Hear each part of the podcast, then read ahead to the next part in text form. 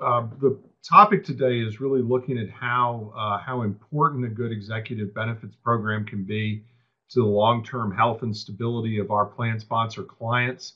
Uh, we will uh, will cover some of the uh, major uh, topics that we um, we touch on when we think about these programs and how they work, and really try and put them in the right perspective as they relate to um, as as they relate to the ability um, to uh, succeed and thrive moving into the future. Probably a, uh, more important topic uh, today than it would have been uh, a month ago when we were all supposed to uh, supposed to be doing this in person. So, um, the first is why should you consider executive benefits programs? For those of you who don't have them, um, there's a couple of key key things that we like to talk about. One is our highly compensated employees are highly compensated for a reason. Um, we we don't just pay people more money because we like the cut of their hair or where they buy their shoes uh, or or any superfluous reason. Um, we're paying people more because uh, they are um, the people that are driving revenue.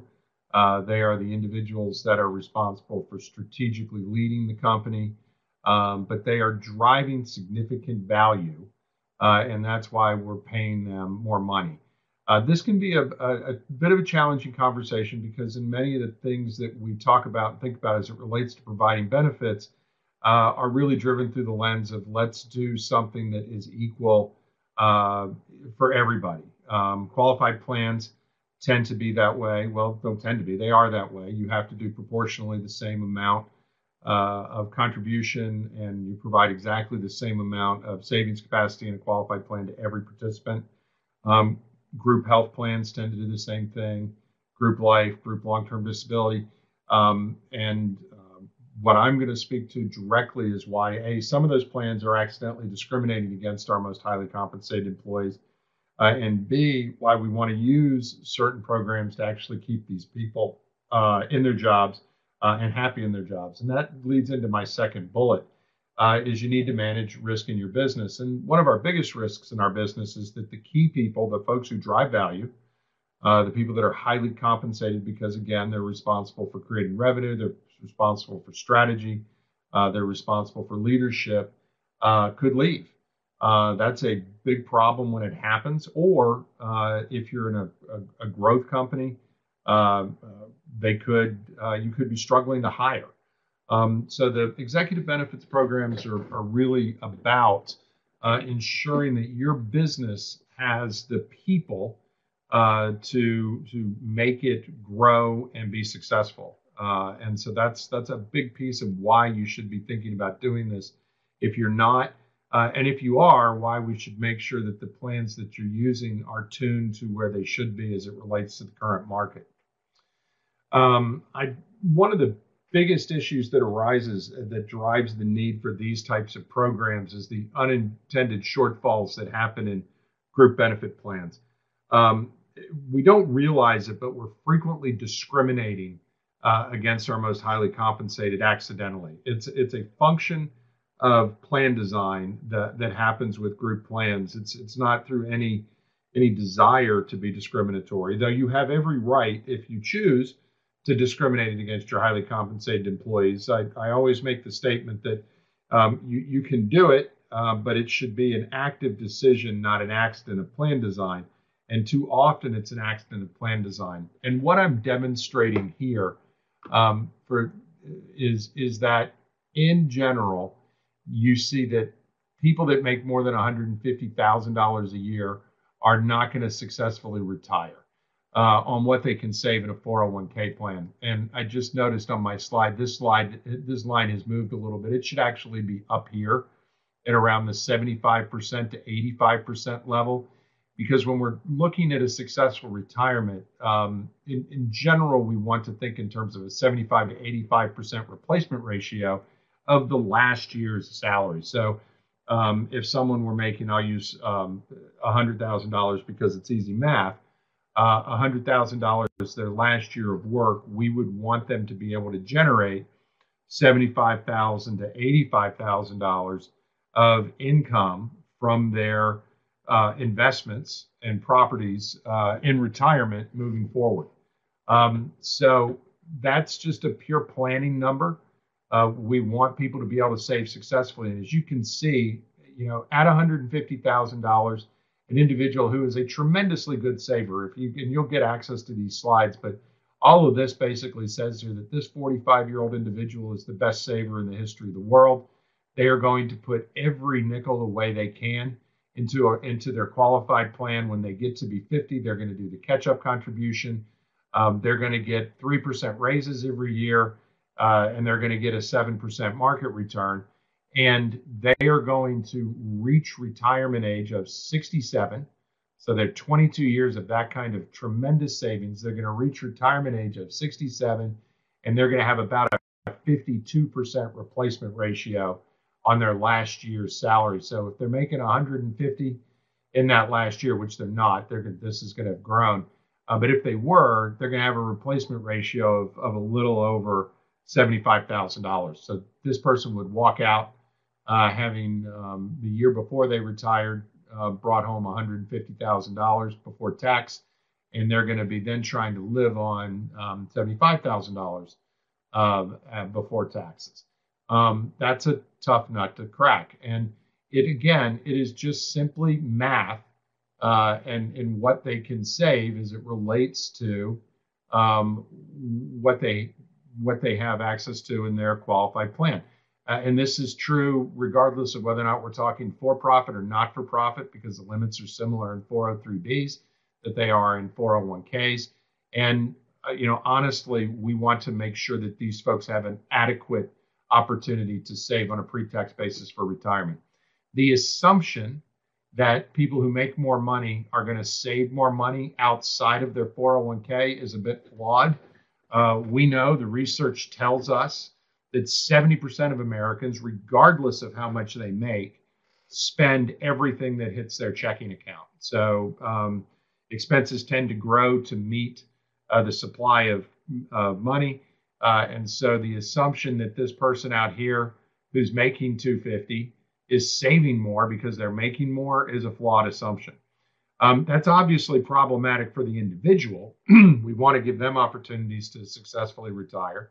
Uh, but it's also problematic for us as plan sponsors because people get expensive uh, when they stay.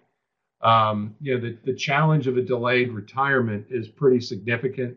Um, you you have uh, people who get to age 67 uh, and realize that they are in this bucket, and they're 67 and they're they're staring down the pipe of maybe having 50% saved, but they don't want to retire on 50% of their last year's um, excuse me their last year's salary.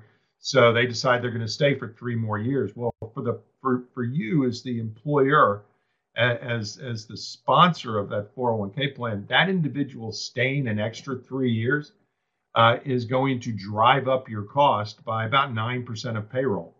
Um, that's significant, and there's no magic to why the cost goes up. There, when we get to 67, we're we're actually getting we're getting paid more.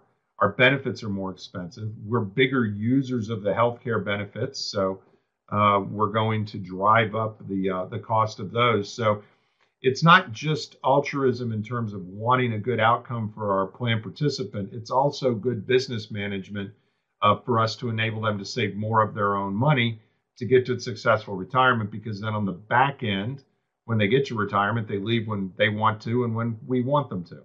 Um, you know, I don't know anybody. I've yet to talk to um, to anybody at one of my plan sponsors who says, "Wow, I really wish." Uh, everybody would stay here until they were 70 or 72. Uh, most of us uh, would like to see um, people retire when they reach an age where where it would be good for them to retire. So, so that's the one thing is the significant cost of delayed retirement. Um, and the other major cost of delayed retirement is the fact that you're going to have people who leave because other people haven't left. So if you think about your your 45 to 50 year olds who are waiting for that 67 year old to move on to hit retirement age and go do something else so that they can move up the organization. Uh, if they can't do that because we haven't enabled these folks to get out, then um, they're going to go seek opportunities other places. Um, This obviously is not our current unemployment environment, um, but but I, we will get back to this. Um, and what you'll notice here is that most of our HCEs are going to fall on this line, which uh, prior to two months ago was about a 1.8% unemployment rate for folks with a college degree, which is where we get the majority of our highly compensated people. The point of this slide is, is that you lose key employees if you don't retain them the cost of replacing them is significant 200 to 400 percent uh, in terms of direct cost to use an organization if you lose a key employee. So let's let's go back a couple slides and look at this group. So you've got a couple people in this group who stay the extra three years um, a we've just driven up direct cost by 9% on them and then we're going to have two or three people three or four people, whatever, we'll say two, quit to go seek other opportunities because they can't advance. Let's say that collectively that's $300,000 worth of salary that has left. That's going to cost us 600 to um, 1.2 million dollars uh, to replace. So 600,000 to 1.2 million dollars. I'm sorry, I did that. No, I did that right. Um, to replace that those people that have left because uh, other people stayed. This also makes a good case in general for doing uh, programs like this that are retention based. Everything we're going to talk about today as it relates to executive benefits creates uh, retention uh, with these key employees who we've already discussed are paid more because they drive the value of the organization. They are the people that create revenue, they drive strategy, they manage the business. Um, the, the, again, they're not highly compensated accidentally. So you want to make sure you're retaining them because not retaining them uh, is expensive. Nobody wants to spend this money that they don't have to. So when we get a key employee, we want to make sure we keep a key employee for as long as we would like to have them around. Uh, and I'll talk directly to some of the programs that we're going to use to do that uh, as we progress through the presentation. So, you know, so absolutely, we've talked about that cost of key employees. The the solution there are retention programs, uh, which golden handcuff plans is one way you hear that talked about. Um, you'll also hear them referred to as SERPs. Um, the, the the ability to save extra, and I'll, which is typically cons- considered a non-qualified deferred compensation plan. Uh, and again, that could be in the for-profit or the not-for-profit world all of these things um, become part of your solution uh, for um, not having to replace key employees. Said more efficiently, retaining those people that you want to retain uh, because they are the, the, the critical components to long term success for your organization. Another place where we see um, uh, an unintended gap that falls in um, to falls upon this group is in our group long-term disability. Uh, in general, most companies have a monthly benefit in long-term disability of between uh, six and uh, ten thousand dollars a month. Now, again, my I apologize, my line has moved a little bit here. This line should actually be up at 200, um, but at at ten thousand dollars a month, um, you're covering $200,000 worth of um, compensation. And I say compensation, not salary, because when we're looking at both of these um, uh, situations, we want to think base and bonus. We, we want to we want to consider total comp uh, as it relates to this group. Most people in the highly compensated world have a component of their compensation that is variable uh, but is something that they live on. So we need to make sure that we're considering that uh, as we look at, um, at, at these situations. So simply put, if you've got a group long-term disability program that is providing $10,000 a month of monthly benefit for somebody who um, uh, qualifies, um, they are going to get uh, they're going to cover about $200,000 worth of total compensation. Um, interesting to note, and most of you know this, but it's worth pointing out that that benefit, because in general it's corporate paid, is a taxed benefit. So that $10,000 a month rapidly turns into, in most jurisdictions, six thousand or a little less than six thousand dollars a month because it's taxed when it comes to the employee. So it's getting to this employee also at a time when they're under tremendous stress. Obviously, they're having a long-term disability event.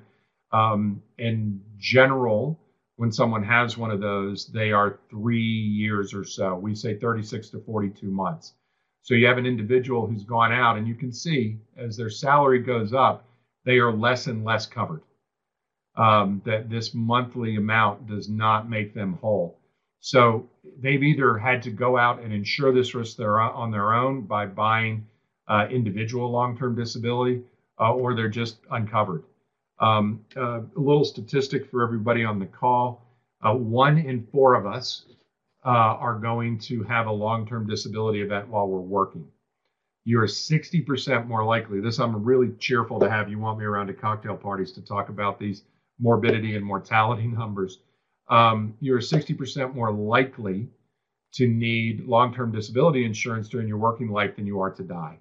Um, so this is really something that we want to evaluate. We want to make sure we've looked at it. We want to make sure we know why we are doing what we are doing as it relates to our highly compensated employees, because accidentally discriminating against them here can have catastrophic consequences if one of them goes out uh, on a disability. Take this person who's making 350.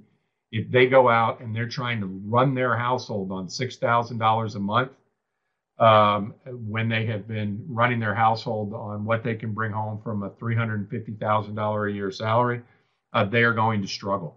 They're going to come back after three years and they're going to have mortgaged their house, uh, spent their 401k, uh, money because they're going to have invaded that to keep uh, body and soul whole. They're going to have invaded their 529 plans.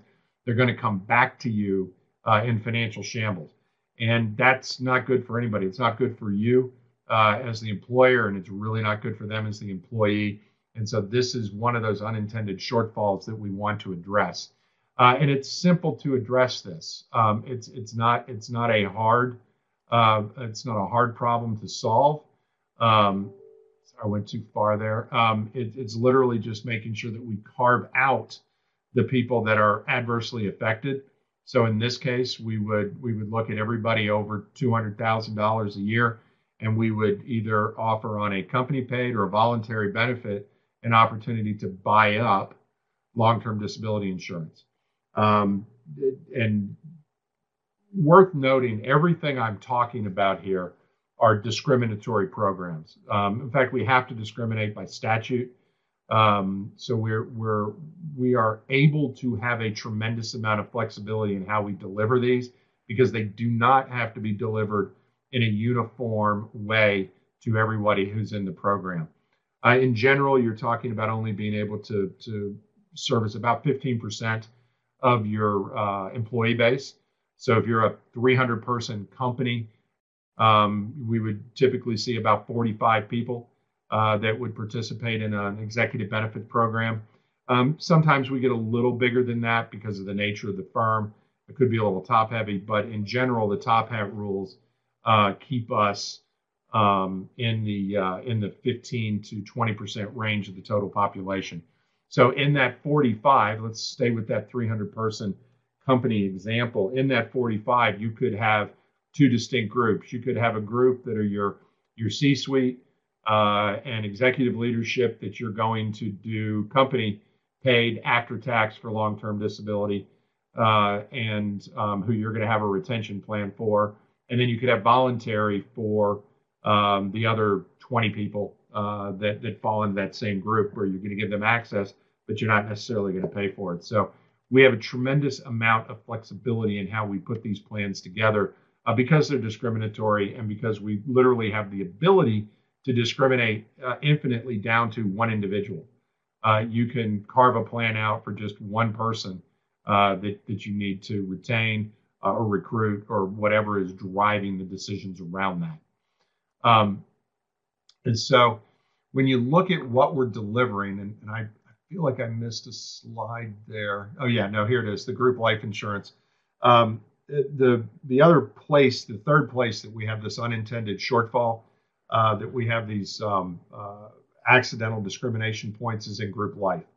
Uh, group life frequently caps somewhere between um, 50,000 and 50,000 of death benefit, and I'm talking death benefit here, 50,000 in death benefit to around 200,000 in death benefit. Uh, it caps it somewhere in that range because 50 is what you can actually do corporate paid and deliver a tax-free benefit. Um, after that, it becomes a uh, a taxable event for everything over 50,000 in death benefit. There's ways to address that in terms of how it's paid for.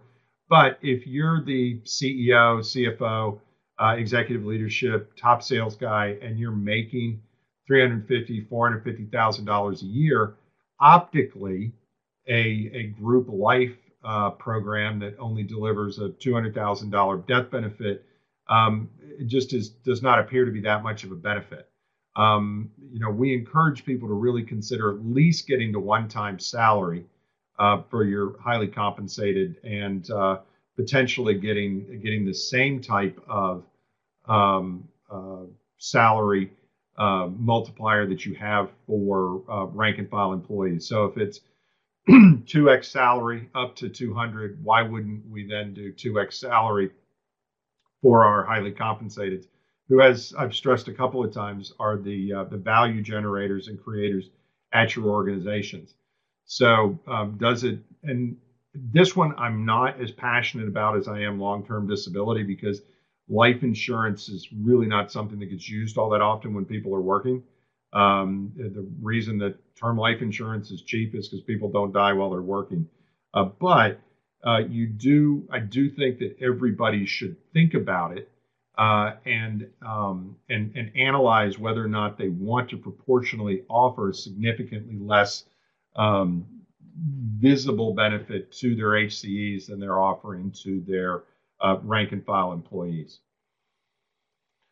So when we look at the solutions um, that we deliver, um, you know, there's when you're looking at retirement completion, so that's ensuring that people have the ability to save on their own, uh, their own money uh, to get a get to a successful retirement. This is what you hear referred to as non-qualified deferred compensation. Um, that that falls under for for, for our for-profit client companies. That's uh, 409A. Uh, executive bonus plans, which is an after-tax method of saving on a, uh, on a on a regular basis for retirement. Um, and executive bonus plans really function for highly compensated people, very similar to an uncapped Roth account. So they put in money after tax that then grows tax-free uh, until they they access it, and then is uh, they can access it tax-free um, uh, at a later date. And then in the not-for-profit space uh, these are 457B plans, uh, which extend the pre-tax savings uh, for HCEs at a not-for-profit uh, by an additional $19,000 a year. Non-qualified deferred comp in the for-profit space, uh, you can enable people to save um, zero to 100% of their base and bonus uh, on a pre-tax basis. Um, we don't encourage 100% because you still have to pay for benefits and FICA and FUTA and other things uh, but it but it is it is available there. Uh, in terms of retention plans, when we're talking about what do we want to do to lock down these people, and what I ask what I ask you to do when you think in terms of retention plans is if you were to close your eyes and think about the people that if they walked into the office on a Monday morning and they quit, it would ruin your week. Uh, and if they quit and they're going to work for a competitor, it would ruin your month. Um, those are people that we want to have in retention plans. Um, and retention plans are, and the SERPs and the 457Fs are again, the SERP is in the for profit world, uh, and the 457F is in the not for profit world. Um, these are really the golden handcuff plans. This is employer dollars deployed into a program that vests over time. Um, this is a fantastic way to align the behavior of your key performances, key performers with the goals and objectives of your organization because you can tune the discretionary bonus that's going to be put into the retention plan to what you want from a corporate objectives perspective. That could be a sales goal, it could be growth goals, it could be corporate top line or bottom line goals, it could be margin, uh, it can be anything you want it to be, and it can be different for different people. You could build classes in these retention plans, you could have individuals. It can be as simple or as complex as you want it to be. Uh, we literally have pen and paper and can sit down and draft out these programs. And same thing for the retirement completion um, to, to really, really lock in on the long term goals and objectives of your organization and how we get these key performers to, to align with that. Um, so a traditional SERP design would be say we're going to take a percentage of salary every year because we want a little bit of charge going into the battery each year, and then a bigger discretionary bonus to be granted at the end of each year based on whatever the performance metrics, the key performance indicators we've designed for that individual. Uh, and each year we start a new vesting schedule. Um, pretty common right now uh, is three and five year rolling vesting schedules in these programs uh, so that each year you start a new three year. And at the end of every third year, you've got a, a grant that's fully vested. Um, and then a lot of them have a long term uh, kicker that, you know, say you make 10 years or 15 years, there's a there's an even bigger bonus that that becomes uh, available to the individual. And so the, the beautiful thing about this is money only gets paid if goals and objectives are met. Uh, and you're retaining key employees. If they leave, they don't get it. Um, if they don't uh, hit the benchmarks and the key performance indicators, they don't get it. So uh, these are uh, very cost effective ways to uh, retain uh, key employees. The retirement completion plans, again, very cost effective because, with the exception of admin, uh, expenses, all you're doing is enabling people to uh, save their own money. They're deferring their own compensation. You don't have to put anything in from a plan sponsor perspective. So again, very, um, very uh, cost effective as it relates to not adding a lot of additional benefit cost uh, to the uh, to the company uh, to get some tremendous benefits for both the company and the plan participant. Um, the accidental discrimination that happens in executive health, long term disability and executive life, uh, there is typically a direct cost there. Uh, you can do it on a voluntary basis if you like, where you just are providing access for folks. Uh, in general, we see some portion of, um, of long term disability and executive life company paid uh, because it is a benefit. And these, again, the long term disability is, is an essential. Anybody who has not looked at it, uh, I highly encourage you to look at it to make sure that you you don't have a situation where somebody goes out is undercovered and it crushes them financially. Um, and then executive life again, just optically, we want to make sure that we've examined uh, and are are providing a commensurate benefit uh, or not. But if we're not doing it, again, if you're going to discriminate against your HCEs, let's make that a conscious decision, not an oversight or an accident of our plan design. So these are the three primary solutions that we deal with. There are lots of different ways uh, that we get to these uh, in terms of what are the programs and and and what are the uh, what are the the solutions that back it up. But conceptually, um, this is how we're going to come at uh, retirement, uh, retirement completion, uh, retention plans, and and reversing or at least addressing the accidental discrimination that happens in some of our group plans.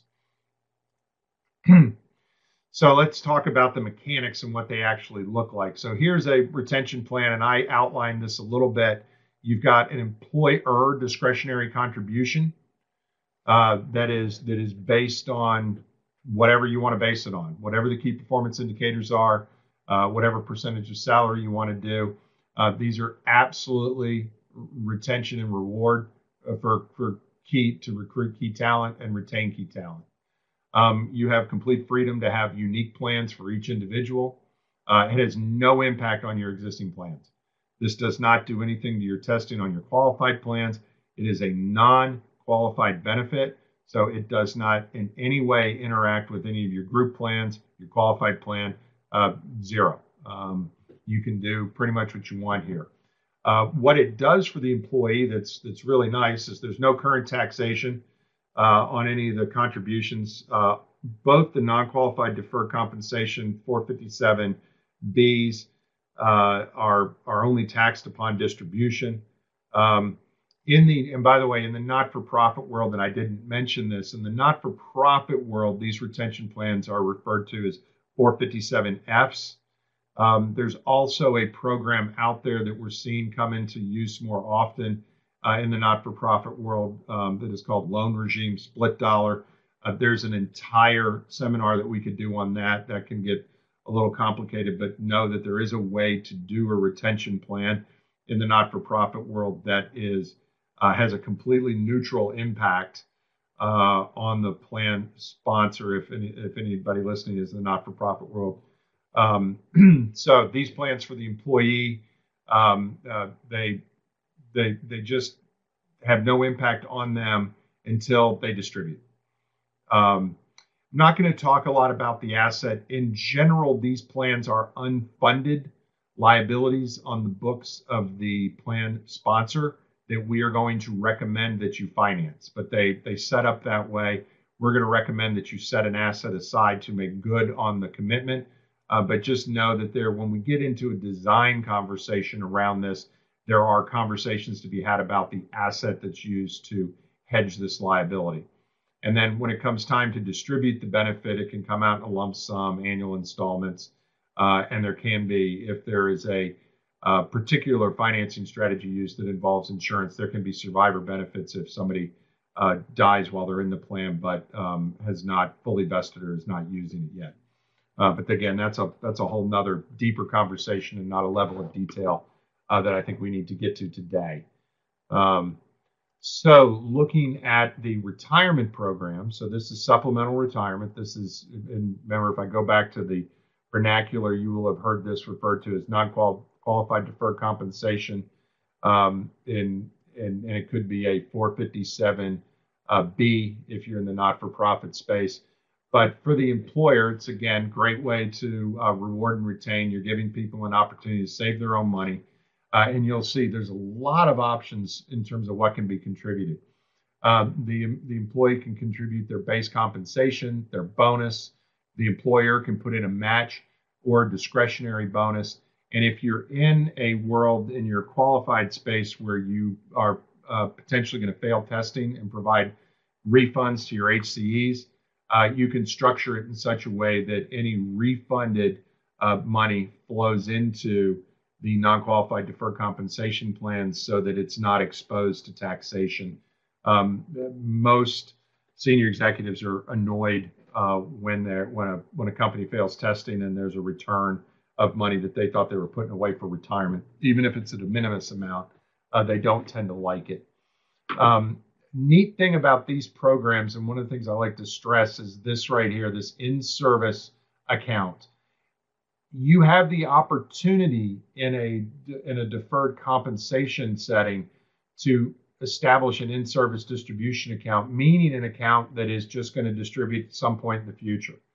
Um, we see these used frequently by participants to fund college expenses, uh, the future purchase of an automobile, the future purchase of a retirement home. Um, but they, they, have the ability uh, to to save um, in a in a designated account for a year they wanted to distribute. Um, and then there's separation of service accounts that are basically for we used to call these retirement, but but many people don't think in terms of retirement. But these accounts are pegged to whenever I'm going to leave the company, this is going to distribute. These in-service accounts are pegged to. I know that eight years from now, uh, my daughter is going to start college. I would like to save money on a pre-tax basis to fund that, and that's going to distribute in 2028 because it's 2020 uh, or 2029 or whenever. Um, so, so those are those are a really nice feature of these that provide your plan participant a, a really a unique way to save for future events. Uh, and as you'll see, what what what we have here is, and it, it, it touches on it right here. There's no penalty for distribution. So that individual that is going to start that college savings account right now uh, at age 40 is going to have that come out at age 48. Uh, and unlike uh, pre-tax savings done in a qualified plan, there's no uh, there's no penalties on that. It just flows out. It's W-2 income. It gets taxed, and you spend it for what you want. The other nice thing about it is, let's say you get out there 10 years in the future, eight years in the future, and you don't need the money for whatever it was you saved it for. You're not going to buy the retirement home now. Uh, your your child has gotten a full scholarship. You don't need the money for college. Um, you've decided to to do something else. Whatever it is, you have two choices. You can redefer that and let it ride for another five years, growing tax free for five more years, uh, or uh, you can take it and spend it on whatever you want. Um, the the idea that it's uh, on what it's being spent for is just in your head. There's nothing that locks this down, so you're not as bound up by it as you are with some of the other savings methodologies. Um, similar to what I talked about in the retention plans, there are options uh, that we discuss uh, as a part of plan design as to how we're going to finance uh, the liability that's created by these deferrals. Uh, and then there's there's options for how uh, the benefits flow out on the backside. There's a lot. All of this really is plan design questions that, that we go through uh, as as as you as you work on designing the plan to tune it to your specific uh, organization. Um, after tax plans are yet another way. Um, this is the grandfather of all executive benefits programs. Um, it, it, provides, again, a way to uh, reward, retain, and recruit key talent. Um, they have the, the flexibility of being um, portable. Um, and, and basically, these programs just take advantage of the fact that premiums paid into life insurance, whole life insurance policies, permanent life insurance policies grow tax free and can be accessed tax free forever. So um, you'll, I said it earlier, uh, fundamentally, uh, for our highly compensated folks who want to build a, uh, a tax preferred asset for retirement, and many of them do, because the day they retire is typically their highest marginal tax rate ever from a W 2 perspective. So having an asset that they can access tax free for a couple of years uh, is not a bad thing while their marginal tax rate drops. And if you go back and look at look at our options for distribution, you know, this annual installment, they can they can tune this so that rather than take a big lump sum and get W two, they're going to let this distribute over five years. And as this distributes, their tax rate's dropping, so they're not paying a lot. And part of the way they're going to they can make that happen is by having access to one of these that they can draw down on for living expenses on a tax-free basis. So again, it, it, there's this is a a, a program uh, that is fulfilled through the use of uh, permanent life insurance. There's multiple options there, uh, and you know there's a lot of different benefits: supplemental retirement income, there's survivor benefits. Um, we are seeing uh, an, a, a real interest in using these programs to get to long-term care coverage. Um, there's some uh, there's opportunity to create a rider on these programs that that does nice things there, uh, and that's that's probably becoming the most common question uh, in the after-tax supplemental retirement program 162 bonus executive bonus space uh, is is this question around can we get some long-term care in there? It's a very good way to address that issue if it's coming up uh, in your HCE space. Um, so considerations that we have when we start to b- build these programs and do the design, obviously ownership structure is one of the things we look at. Um, if you go back a decade or so ago, they used to say that you only wanted to do these in C corps and yada yada. I will tell you quite honestly, that was because most people in the business were trying to sell life insurance as opposed to solve problems by building good plans, uh, and it was easier for them to do that in C corps. I am unconcerned with corporate structure except for uh, making sure that we understand it so that we're designing a plan that works uh, for you as a plan sponsor and for your highly compensated employees. Not for profit, LLCs, LPs, C Corps all face the same issues as it relates to uh, retaining and recruiting key talent. Um, I've yet to walk into a firm uh, uh, of any nature and and had anybody disagree with me on the statement that the number one asset for the organization walks in and out of the door, walks in the door in the morning and out of the door in the afternoon. And so long as that's true, these programs have a place uh, and should be something that you're considering as to how you ensure that you have the key people in place to grow and thrive. So we look at that. We look at employee budget. Um, in general, uh, many of these plans are neutral uh, to just marginally uh, marginal cost uh, because with uh, with the retirement completion programs, people are deferring their own money, so you're really only footing the bill for um, for some admin cost. A lot of times on the executive bonus space, you're you're actually letting senior people reconstrue uh, bonus into a different spot than it would normally go. Instead of having it come cash to them, uh, it's going to be sent into a different program, so it's building an asset for them. Um, you know, things of that nature. So while they're, by no means are these programs free, they are not as expensive as many people seem to hold in their heads um, that they are. Um, and they're very, very, when you look at the fact that they are meant to align uh, and keep your most highly compensated people uh, at the firm and aligned with the firm's long term goals and objectives, uh, I would posit that it's probably uh, the cost is, is truly not the issue. Uh, and then employee retention. Um, you know, that these are, if employee retention is, is important, then this conversation is one that we need to make sure that, that you're having.